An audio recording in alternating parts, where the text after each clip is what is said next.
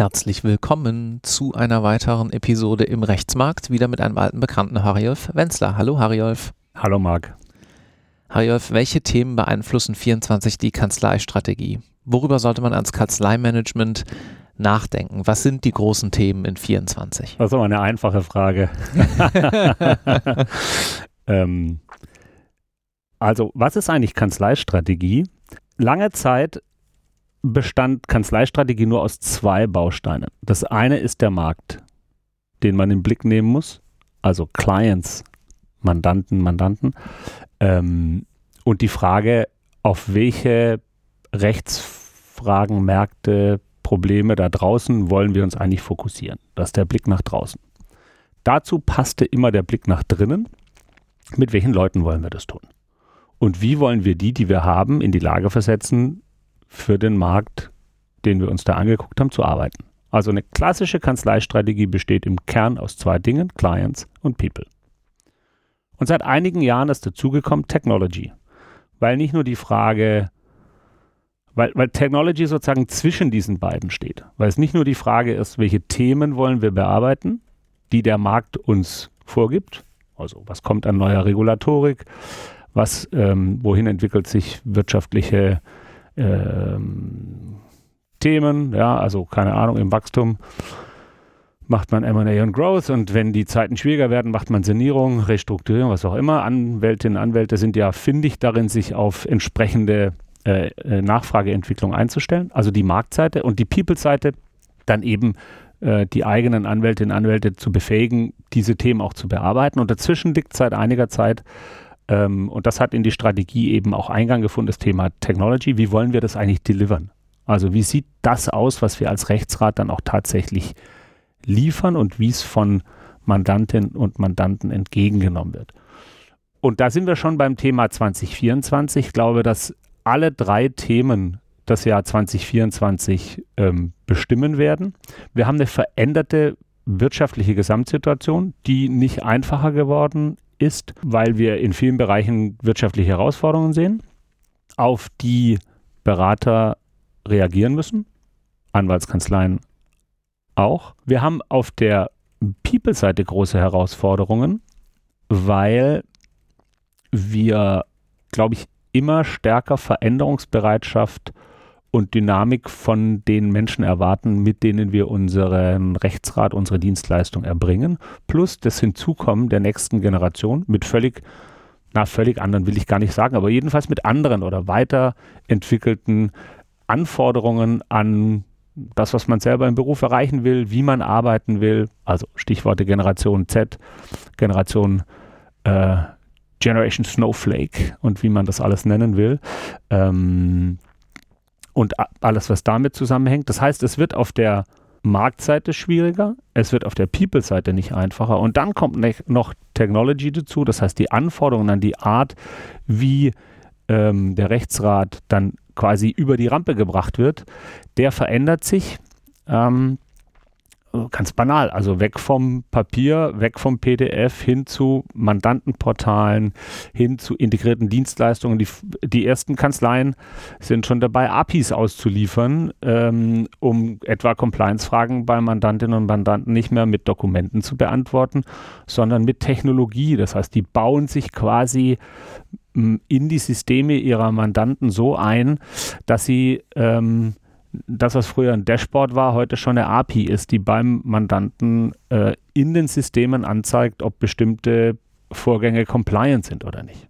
Da sind wir jetzt in einem relativ ähm, kleinteiligen Beispiel schon drin, wichtiges ja. Beispiel, aber sozusagen schon konkreter Anwendungsfall. Lass uns noch mal eine, äh, eine Stufe rauszoomen, wenn ich jetzt zum Beispiel gerade Second oder Third Year in meiner Kanzlei bin und mich vielleicht jetzt auch gerade, wenn ich diesen Podcast höre, es sind ja nicht alle Kanzleimanager oder Partner, und ich höre das jetzt hier gerade und frage mich, was ist eigentlich meine Kanzleistrategie? Dann könnte ich darauf die Idee kommen, oh, haben wir überhaupt so eine klar definierte Kanzleistrategie? Und dann sagst du, haben das die meisten oder nicht? Also zunächst mal würde ich behaupten, auch wenn man keine hat, ist es eine. Mhm. Denn die, das Gegenteil von Strategie wäre ja, man ist rein opportunistisch. Ja, man hat überhaupt keinen Markt, den man sich vornimmt. Man arbeitet randomly mit den Leuten, die da sind und kümmert sich nicht drum. Ähm, das ist ja dann auch eine Strategie, dass man eben keine hat äh, und guckt, was so am Fluss vorbeischwimmt und die Angel reinhält und guckt, was, was man da so fangen kann. Ähm, als Second oder Third hier in der Kanzlei wäre es schon gut, wenn die Kanzlei das mal kommuniziert hätte oder wenn es sowas wie eine Strategie gäbe, die auch alle kennen. Aus meiner Sicht mit einer der wichtigsten Aufgaben für Kanzleienmanagement überhaupt ist, eine Strategie zu entwickeln, sie im Laufe der Zeit immer wieder anzupassen und zu diskutieren, aber sie eben auch in die Kanzlei zu kommunizieren. Und das betrifft nicht nur die äh, äh, Associates, ähm, in welchem Jahr auch immer, sondern betrifft eigentlich alle. Im Grunde muss nach meinem äh, Kanzlei-Management-Verständnis auch jede Empfangskraft äh, wissen und verstehen, ähm, äh, wo man sitzt, wo man arbeitet ähm, und was das Ziel und, das, und der Zweck dieser Veranstaltung ist. Und das ist ja auch gar nicht so schwer, das zu kommunizieren, wenn man sich mal überlegt hat, weil viele Dinge ja auch auf der Hand liegen und man sich ja auch gemeinsam was vornehmen kann. Ähm, und ich bin überzeugt davon, dass die allermeisten Kanzleien das ja auch tun die Frage, wenn man, wenn man das nicht weiß, ist es erstens ein Indiz dafür, dass es an, entweder an Kommunikation oder tatsächlich an Strategie mangelt. Und dann ist es im Zweifel eine Aufgabe, das mit ähm, dem Partner, der Partnerin zu besprechen, das einzufordern und auch bereit zu sein, dazu beizutragen. Denn oft ist es so, dass Strategien ja äh, zwar Überlegungen sind, Dinge, die man sich vornimmt, aber das Inkraftsetzen und das Umsetzen von Zielen geht ja nur, wenn alle sich daran beteiligen. Und das, glaube ich, schließt also auch den Second oder Third Year. Freund von mir ist Partner in einer mittelständischen Einheit, der war kurz vor dieser Aufnahme auf einem Kick-Off-Retreat zum Jahresbeginn und ich frug ihn, und was macht er so für dieses Jahr? Ja, offensichtlich KI. Deswegen auch an dich die Frage, wenn jetzt viele glauben, KI ist Teil der Kanzleistrategie in 24, was glaube ich kein Geheimnis in vielen Einheiten sein wird, was wird da passieren? Was ist deine Prognose ähm, für 24 und das ganze Thema künstliche Intelligenz? Also das ist wahrscheinlich die Frage, die im Raum steht und mit der sich alle in irgendeiner Form auseinandersetzen. Und wir werden sehr viele Ansätze sehen, wie Kanzleien mit diesem Thema umgehen. Ich glaube, es gibt nicht die eine Strategie, oder es hat sich auch noch nicht herausgebildet, wer sich damit besonders erfolgreich bereits ähm, beschäftigt hat. Aber das Jahr 2024 wird es prägen. Ich glaube, dass es etwa drei Themen gibt, die da eine Rolle spielen. Das eine ist KI im Sinne von äh, der Fähigkeit, einfach sehr große Datenmengen sehr intelligent zu verarbeiten, wie das etwa in großen Kanzleien heute schon in deren Data Centers passiert, bei großen Investigations, wenn, keine Ahnung, irgendwie geklärt werden muss, ob im Mikrosekundenhandel der Bank irgendwann mal irgendwelche Sachen passiert sind. Das ist ja im Grunde eine reine IT-Dienstleistung, die ähm, aus einer Kanzlei heraus erbracht wird. Gro große internationale Kanzleien haben dafür Data Centers mit Data Scientists, mit KI-Experten, die KI auch im, im wahrsten Sinne des Wortes als KI einsetzen, um diese Datenmenge zu verarbeiten und dann auch Evidence äh, äh, hervorzubringen. Das ist sozusagen der eine Teil, also das Suchen und Finden von Daten. Ich glaube, dass das für die aller, allermeisten Kanzleien und je mittelständischer, desto stärker noch nicht relevant sein wird. Das zweite wird sein, das, was wir jetzt ja sehen, dass KI insbesondere wenn wir auf äh, ChatGPT gucken, Large Language Models schauen, in der Lage ist, Text zu generieren. Da ist es ja wahrscheinlich überhaupt der Moment, der dann viele auch aufgeweckt und aufgerüttelt hat, weil es eben nicht nur darum geht, rechts und links der anwaltlichen Tätigkeit ein bisschen mehr Unterstützung zu bekommen, in der Datenbank schneller was zu finden oder eine Klausel zu finden, die man hier verwenden will, sondern dass KI tatsächlich in der Lage ist, erste Entwürfe zu schreiben.